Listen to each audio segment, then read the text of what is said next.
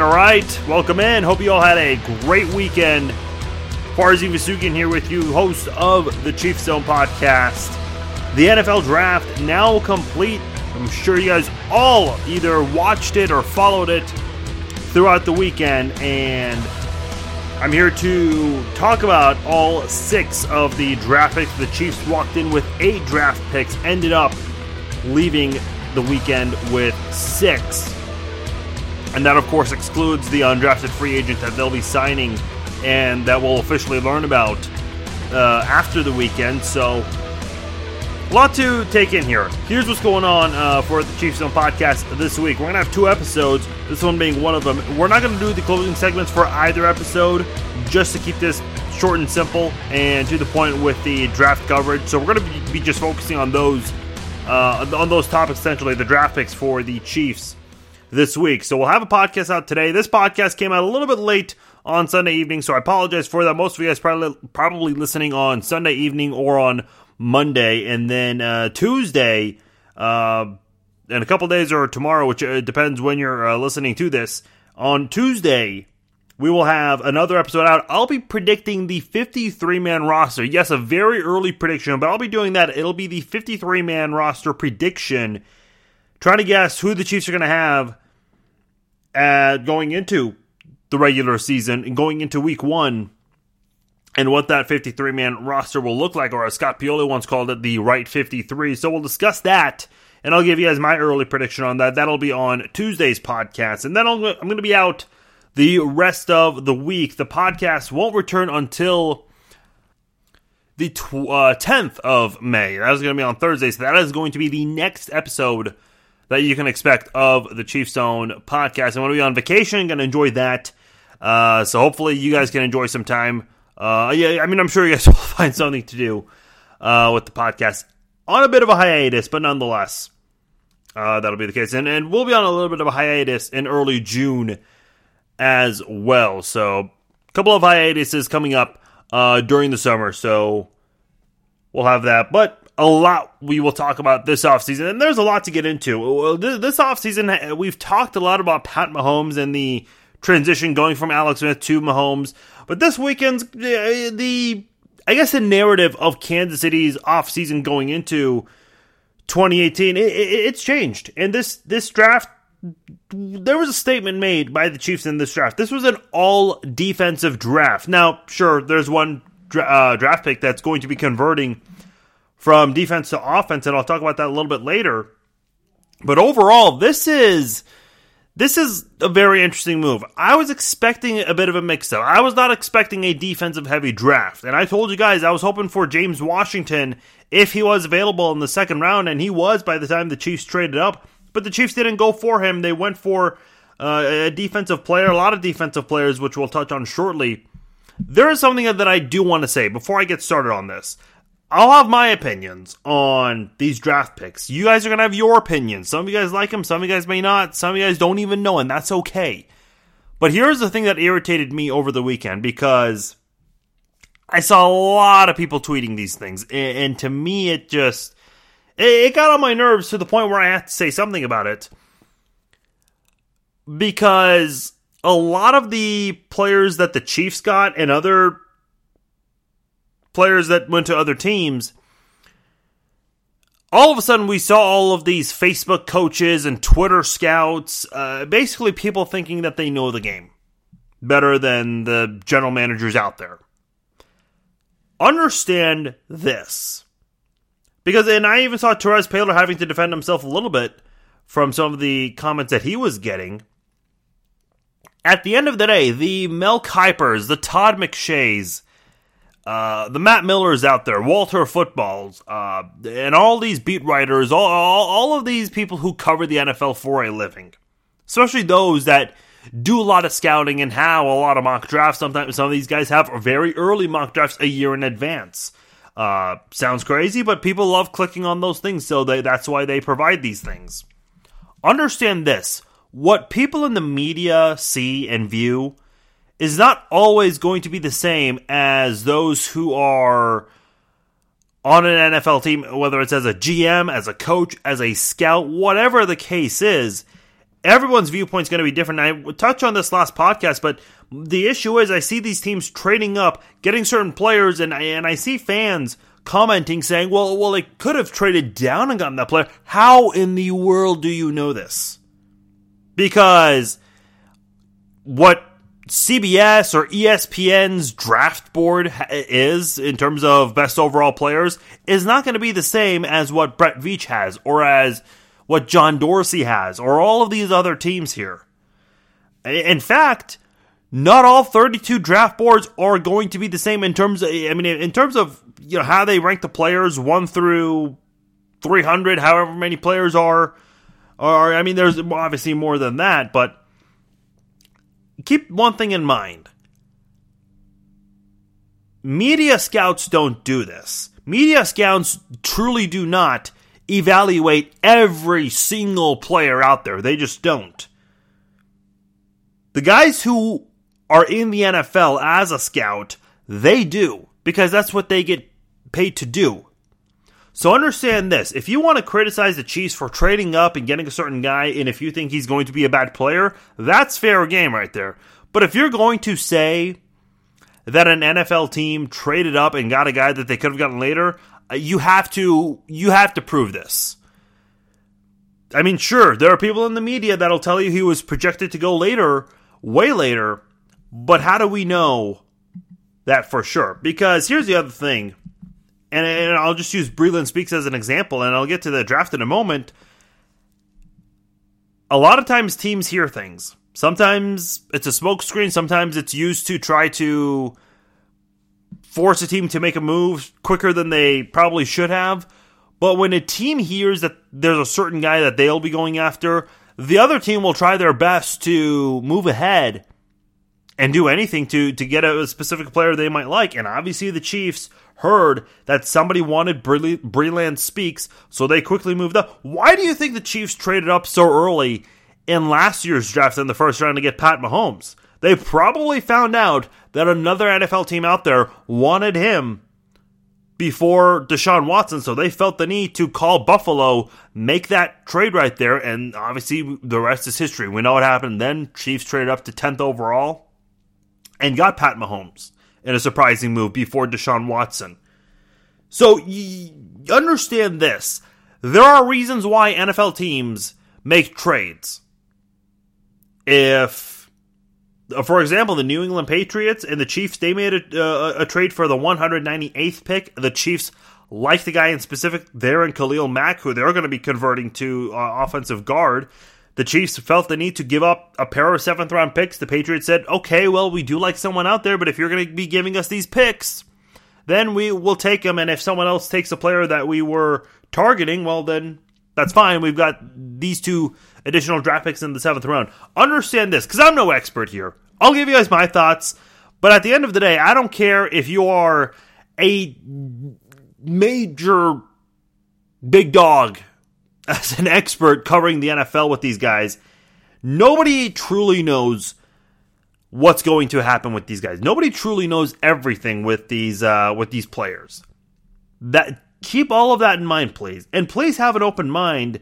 You know, when you watch drafts, whether it's the NFL draft or the NBA draft in the future, understand there's a reason why teams trade up and make certain moves. Again, if you don't like a certain player and you want to criticize that draft pick, that's a totally different deal. But saying why do they trade up? Well, well they they traded up because they knew someone else was going to get him, and for whatever reason that we sometimes may know, sometimes don't know, that specific team really likes that specific player, and they really want that guy on their football team. So understand all of this when we when you hear about trades and all these critical comments I'm seeing that kind of just drove me crazy. Here's what bothers me the most about sports fans they think they are scouts sometimes. They're not. I give you guys my evaluation of certain things, but I've always said many times. I'm just a guy behind a microphone here, like like many people in the media. Uh, you know, many people who are writing columns or, or talking on air or, or in front of a camera.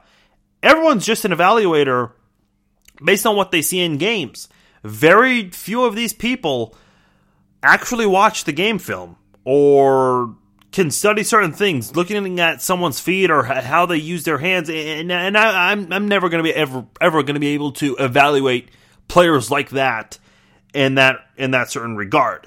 A lot of times, former players can do that. A lot of former players actually can't do that. So understand all of this as we do discuss these draft picks. With that said, let's go ahead and talk about these draft picks uh, the first one for the Kansas City Chiefs in round two, again, traded up to get this guy, 46 overall. Breeland Speaks from Ole Miss. Uh, had a fairly good season in 2017, started all 12 games, had seven sacks. Six of them came in the second half of the season, so he really came strong late in the year for Ole Miss. Didn't get to a postseason bowl game, but Breeland Speaks was one of the highlights for Ole Miss in 2017. Consistency, kind of an issue for him. Great pass rusher. Andy Reid kind of compared him to Tamba Hali, and, and, he could be a guy, maybe not right away, but eventually does replace Tamba Hali in his position. Uh, if he is consistent, if he can work on the consistency part, this is a guy who could be very similar uh, in terms of success to some of the great pass rushers the Chiefs have had in recent history, uh, like Jared Allen, Justin Houston, Tamba Hali. Uh, he's just got to be able to work on being consistent, and if he can do that, he's going to be a force to be reckoned with, and a lot of offensive linemen are going to have a hard time stopping him, and quarterbacks are going to hate him. Very big guy at his position, 6'3", 283 pounds, plays with aware- awareness, very athletic. Uh, one downside, and, and, and I, I'm not too worried about this, but he was ejected in a couple of games, one against Kentucky for targeting, and ejected against Mississippi State for a pair of unsportsmanlike penalties. So take it for what you will. Andy Reid's dealt with these kinds of players, and he's dealt with players with worse issues for years. So I'm not too concerned about that. I'm sure Andy Reid can work on that. We saw Travis Kelce kind of deal with that, and then Travis Kelce suddenly, next thing you know, not really doing a whole lot with. I mean, he's not committing all of these boneheaded penalties that are hurting the offense. So. I, if, I, if anything, I'm confident that Andy Reid will be able to do the same thing with Breeland Speaks down the road. He was drafted as a defensive end, but definitely going to be converted to outside linebacker in uh, in this defense for the Kansas City Chiefs. So a very good pickup for Bob Sutton's defense, and this is, I think, something the Chiefs need. Now you've got guys like Justin Houston, Dee Ford, who are expected to be part of the uh, part of the uh, starting roles going into 2018's Week One regular season. But for how long? And I think that question mainly surrounds Dee Ford. And I think that's something that's worth noting. And by the way, before I move on, if you haven't, check out arrowheadaddict.com. I put out a list of five players who are on the roster bubble. I'm not going to touch on this on, on this podcast. I'll let you guys check it out on arrowheadaddict.com. But five players who I think are going to be on the roster bubble following this draft. A lot of players who could be in trouble. Maybe their time in Kansas City is limited unless they do something this offseason to impress the coaches or if an injury takes place sometime during the offseason or in training camp. So a lot to talk about there. Check that out. I'll also put the link out on social media, and I forgot to mention that. Facebook.com slash Farzin Twitter.com slash Farzin21. Uh, you guys can like and follow my Facebook page and also follow me on Twitter. But more or less, moving on to round three, the 75th overall pick, Derrick Nnadi from Florida State. Not the biggest nose tackle out there that was picked up at 6'1, 312 pounds. A little bit undersized, but uh, saw some success while playing at Florida State. Had 56 tackles, 10 tackles for a loss, 3.5 sacks in the 13 starts he had last year. Fought through an ankle injury in 2016 and still did fairly well. Started 11 games that year out of 13 and still dominated through the middle. 10 and a half tackles for a loss, six sacks that year. He was named the most improved defensive player of the year on Florida State's defense, and that, of course, positive thing to take in uh, for him. And he definitely shined in those two years, and I, and I think he definitely proved himself trying to fight through that ankle injury and trying to play for the team. So that's definitely something uh, to, to keep in mind with him. And, and I'll say this too, and I touched on this in the Arrowhead Addict article. There is a uh, there there's competition for that nose tackle spot, wide open. Nobody none of the defensive tackles the Chiefs have have relevant starting experience in the NFL. Of course, a couple of them are going to be rookies. One of them, of course, a draft pick. We'll find out if there are going to be any undrafted free agents that the Chiefs will sign at this position. But a lot of no no no guaranteed starter going into week one at this position. It is completely wide open. And as a matter of fact, I would say Nnadi's chances of starting in week one a little bit better than Speaks because Speaks is going to be behind a Pro Bowler and a guy who has had some flashes at times. Whereas for Natty, there is no one ahead of him that is a guaranteed week one starter. So there is an opportunity for him to really shine if he can take advantage of this opportunity and, and perhaps start in week one for the Chiefs when they visit the Chargers. Later in the third round, the final pick of the second day, 100th overall, inside linebacker, uh, originally an outside linebacker in college, is going to be playing inside. Dorian O'Daniel, and I've heard a lot of people talk about how he has played outside a little bit in, nickel defense. So we'll see what's going to be said. A lot of people are calling him an inside linebacker, but we'll see how things go this uh, this offseason. Very good special teams player. And I think this is one of the reasons why the Chiefs picked him up. Very good as a blocker and as a tackler on special teams. And I do I'll get in, into this in, in a moment, but defensively speaking, good tackler, very versatile. Finished 2017 with two pick sixes. And at this point, it's going to be interesting who the Chiefs have behind Reggie Ragland and Anthony Hitchens. I mentioned this before a year ago today. Those two guys, Hitchens and Ragland, weren't even on the Chiefs, and now they are expected to be the week one starters for 2018 for Kansas City, and they're going to need to build some depth. And O'Daniel could be one of those guys. That we'll see. Remains to be seen exactly what his role is going to be on this defense. But as far as special teams goes, this is one of those players who I think Dave Toub is going to really enjoy coaching because Tyreek Hill definitely took a step back in 2017 when it came to return success. Now, he didn't play a whole lot on kick return because the Chiefs wanted him to focus more on offense, and that's understandable. But the Chiefs definitely needed to find a way to improve on special teams overall as a unit. And O'Daniel is definitely one of those guys that can help the Chiefs make that happen. Speed is a weakness for him, but he's able to go out there and follow a certain defensive guy to, to target and block and pave the way for a return man. Man coverage, not the best, as I mentioned, but overall, uh, I think as a special teams guy, can definitely shine and uh, make some plays for the Chiefs, some key blocks to help Tyreek Hill and De'Anthony Thomas, uh, whoever else they may have handling return duties. And by the way, kind of an interesting note, he was high school teammates with Kendall Fuller in Maryland. As a matter of fact, Kendall Fuller was at his draft party, and uh, there's a video, I believe Kendall Fuller tweeted this, of him popping champagne and just having a lot of fun. Uh, he, he, was actually greeting his family. I saw his interview with BJ Kissel. He was inter- he was greeting uh, all of his guests out the door as the draft was wrapping up on the second day and then with the final pick, he gets a phone call, and people are looking at him, wondering what's going on. And funny enough, he uh, found out that he is going to be on the Kansas City Chiefs as uh, the draft was ending. So, kind of an interesting way to to learn about your uh, your draft selection uh, when hosting your own draft party. So, definitely good news for him. And of course, reunited with Kendall Fuller in Kansas City. Kind kind of funny how that all works out. The Chiefs traded for Kendall Fuller a couple of months ago, and then they draft Dorian O'Daniel, and now those guys, former high school teammates, now playing in the NFL together. Kind of interesting to have that kind of mix there because it, it's it's a small world, but at the same time, it's not. But then again, you see these two guys who are reuniting. All they did is play high school football together in Maryland, and then they're out in the Midwest playing on the same pro football team. So very cool story, and I'm sure uh, the media is going to talk a little bit more about that during the summer.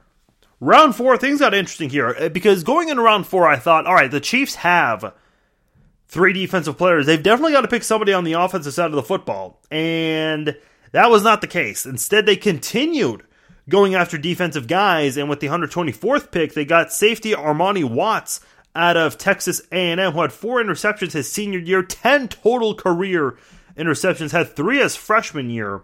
very active defensive player in his four years at Texas A&M. Lacks the ideal size and build for a safety in the NFL. Lance Zierlein made a, a very interesting comment and says that he's been caught guessing on a lot of routes when trying to go up against a tight end or a wide receiver. And that's a big reason why he was not expected to be drafted early. And had he been able to do better with reading certain routes and certain ways pass catchers were running their routes, perhaps could have been a day one, or at the very least, certainly guaranteed a day two draft pick, but fell just short of that. Drafted early on day three, and is definitely going to be a guy who's who's going to provide some depth at safety. Eh, we all know about Eric Berry, but who's the other guy that's going to start beside Eric Berry?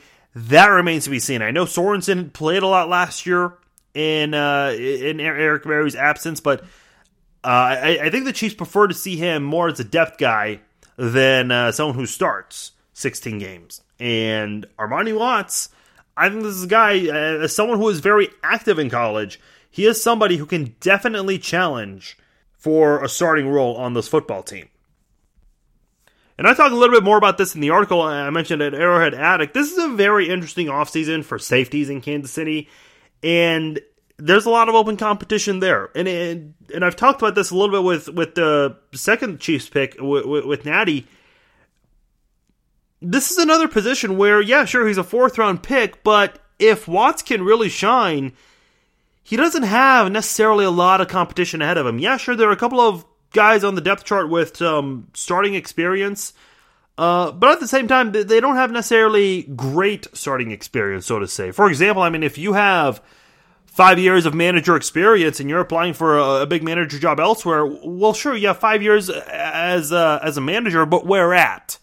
Is it at a respectable company or respectable shop? Where exactly were you a manager at? Whereas with the safeties in Kansas City, yeah, you've got uh, the, the, veteran from Pittsburgh and you've got Sorensen, guys who have that experience, but at the same time, Daniel Sorensen and or Robert Golden, the, the, the player who the Chiefs acquired from Pittsburgh, they haven't started a whole lot of games in their NFL careers. Uh, they've been around for a bit, but they haven't done great when their number's been called uh, as a starter. So what if Armani Watts just happens to have a very good offseason? That's something definitely worth keeping an eye on. Round six, Chiefs did not have a fifth round pick, 196th overall. Uh, the Chiefs drafted Tremon Smith out of Central Arkansas. Fairly average uh, defensive back, good speed, uh, which I'll get to the speed in a moment. He played baseball, has a baseball background, and can track a, a baseball coming at his direction. So he definitely has that experience as well as a cornerback. Scouts and general managers love this in defensive backs. If a defensive back played baseball, whether it was very active as a high schooler or playing in college, GMs and scouts love that, and they will praise a player for that uh, when considering uh, a defensive back. So that is, for what it's worth, what, what I've heard over the years, something that is worth mentioning on here. Uh, has some potential as a punt returner, though, and I mentioned the speed that he has. He he's got the ability to return the football. If anything were to happen to Tyreek Hill, or as much as I think some fans would hate to hear this, if the Chiefs prefer Tyreek Hill to be a full time offensive starter and to keep him away from those special teams duties, and I will say this Tyreek Hill has. He's got a bit of an issue when it comes to fielding certain punts, and he's tended to fumble certain punts. And that is never anything you can afford. When, when your defense forces a punt, you cannot blow that opportunity. You've got to make sure that you maintain possession and you let your offense come out and give them an opportunity to to score, maybe a field goal or a touchdown. Uh, Tyreek Hill has come close to hurting the Chiefs at times as a punt returner. As great as he's been, don't get me wrong, he's one of the best out there. But the thing that a lot of people around the league don't know about, and it doesn't get talked about because how great he's been as a return guy, how, how fast he is, are the muff punts. So that is definitely something that Kansas City's got to be careful with. And if, if they feel like they would prefer Tyreek Hill move away from that, well, they've got someone in Smith who can definitely handle those punt and return duties. The final pick for the Chiefs, they traded up with New England to get this one, the 198th overall pick, a defensive tackle, Kahlil McKenzie, out of Tennessee, who is going to be converting to guard. Uh, here's what I'm about to read you. It's going to sound irrelevant, but I also think it's going to be worth noting. This is defensive uh, scouting report. Known to be quick against offensive linemen when the ball is snapped. Very good with his hands, a consistent tackler, and can finish plays.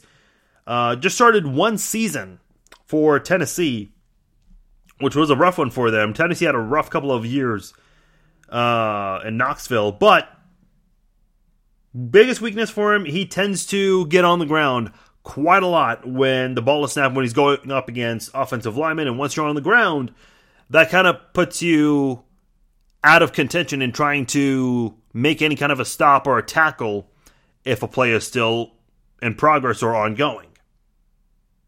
Now, how does how is all of this relevant to a guy that's going to be converting to guard? Well, I think at the end of the day, it's a defensive lineman who knows what to expect when he switches over to an offensive lineman. He's played that position before, so he knows how defensive linemen are going to act. And here's the other thing too. I, I we we don't hear a lot of great success stories with players switching positions, uh, going from offense to defense or vice versa. So I'm not too confident in this pick with Kahlil McKenzie, who, by the way, is the uh, son of Reggie McKenzie, the general manager of the Oakland Raiders. Uh, and kind of a funny story behind that. Uh, former Raiders legend Charles Woodson texted Reggie McKenzie uh, of the Raiders. And uh, uh, according to Matt Derrick, he wrote, "quote Your son has to retire. There's no way he's going to put that red helmet on his head." Now, a lot of people have concerns about this. Okay, if he's the son of a rival's GM, uh, what does that do? Uh, you know, eh, how what what do you do with that situation? How is it that you know maybe he does or doesn't give away certain team secrets. And that is something a lot of Chiefs fans are concerned about. And I think kind of valid concerns here. Um, because look, I mean, what if you are getting together for the holidays? I mean, does does Kahlil McKenzie give away what's going on in the locker room and Reggie McKenzie uses something against that? I mean, look, uh, schematics, I mean, if you're giving away those things, uh, not the greatest thing. It does raise uh, some sort of concern. But look, at the end of the day, if the Chiefs really felt like that was a major concern, I'm sure that they would not have drafted the son of a GM who they're rivals against and play twice a year. So I think that does need to be uh, th- th- that just needs to be kept in mind with all of this. Nonetheless, I'm interested to see what they do with him when he converts to guard because if you're trading up for a guy who you want to to have convert to the offensive side, uh, that says a lot. Uh, you don't just trade up to get a player just for the hell of it and ha- ask him to switch his position. The Chiefs see something in McKenzie if they felt the need to make this trade and really want him to be an offensive guard. It's not the same thing as, you know, a defensive end going to outside linebacker or an outside linebacker going to inside linebacker or a cornerback to safety or vice versa. Or uh, I guess offensively, offensively speaking, guard to tackle, tackle to center, running back to wide receiver or receiver to running back. I mean, those kinds of things are different. You're still playing a position that you're fairly familiar with to some regard. This is a guy who's going to be playing on the other side of the football, and that's where my concern is. We'll see what the Chiefs think of that and what they try to do with him moving forward with that position. Because that is a very interesting position there with Bryan Witzmann also part of the mix, who started a lot of games last year for the Chiefs. Let me know your thoughts on these draft picks. A lot of you guys not too happy about this, not the most thrilling draft. And I understand with no first round pick, and we all know why the Chiefs don't have one, you're not going to get a lot of bright eyed players. There, there, are not going to be a lot of players to be excited about. So that's understandable. But keep one thing in mind. In 2016, the Chiefs, they had a first round pick. They traded out of it, and they did not have a first round draft pick that year. Well, who did they get? They got Chris Jones and Tyreek Hill. Chris Jones in the second round, Tyreek Hill in the fifth round. in all of the redo mock drafts for 2016 that I have seen, both Chris Jones and Tyreek Hill have been first round picks. And I have said this on the on the podcast before. Please do not get fed up with draft placement because fans when when a team season is over, whether it's in the regular season or if they lose in the playoffs, the biggest complaint is, well, we don't have a great draft pick. Where we're not picking early in the draft. And my response has always been, who cares? The Chiefs drafted Glenn Dorsey and Tyson Jackson in the top five. How did that pan out? The Chiefs have drafted a lot of great football players in later rounds. And they panned out to do well. Some some late round picks great, some not. Some even cut before the regular season.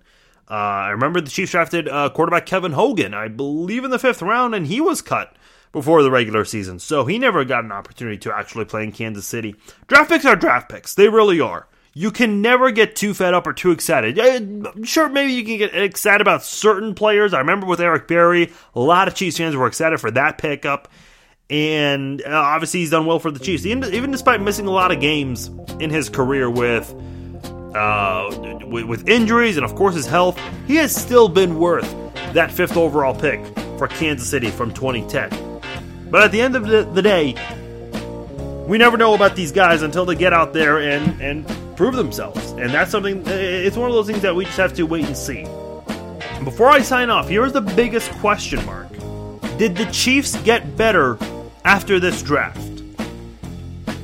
I think they've got some players that can help them improve. Uh, I, I think the Chiefs did get better, but the big, better question, I guess, is by how much? And I don't know if the Chiefs got a lot better on April the thir- uh, 29th. I mean, we just had the draft end on the 28th. So, April the 29th, when you woke up, did you think that the Chiefs were a better football team than they were before the draft? And I can't say that I feel too confident about that. Let me know your thoughts on this. Are the Chiefs a better football team following the 2018 NFL Draft? Simple yes or no question, but preferably with a reason behind it. Facebook.com slash Farzin Twitter.com slash Farzin21. You guys can also email me, Farzin at FarzinVousoughian.com. As I promised, it's going to be a shorter episode this time around. We are not going to do the closing segments for the two episodes this week, but that'll return when the podcast returns on the 10th. As always, you know the social media, facebook.com slash Farzin twitter.com slash Farzin21, and my email is farzin at farzinVousoughian.com. Make sure you are subscribed to the podcast on iTunes. Spread the word with your friends. Let them know about this podcast. On Tuesday's episode of the Chiefs Zone podcast, I'll be on here and we will break down the roster and I will give you my prediction, my early prediction for the 53 man roster. Who do I, who do I think will make the 53 man roster. Of course, not going to be 100% accurate. There could be a player that gets cut in August who the Chiefs pick up in September before week one. So I'll give you guys my prediction for the week one starters and who the 22 backups will be, and a couple of other guys who are going to be providing depth on the team. We'll talk about that on Tuesday's podcast. Hope you guys enjoyed this episode of the Chiefs Zone podcast. Talk to you guys on Tuesday. It'll be the final episode of the week and then the podcast will be on a bit of a hiatus. Appreciate you guys listening. Talk to you next time.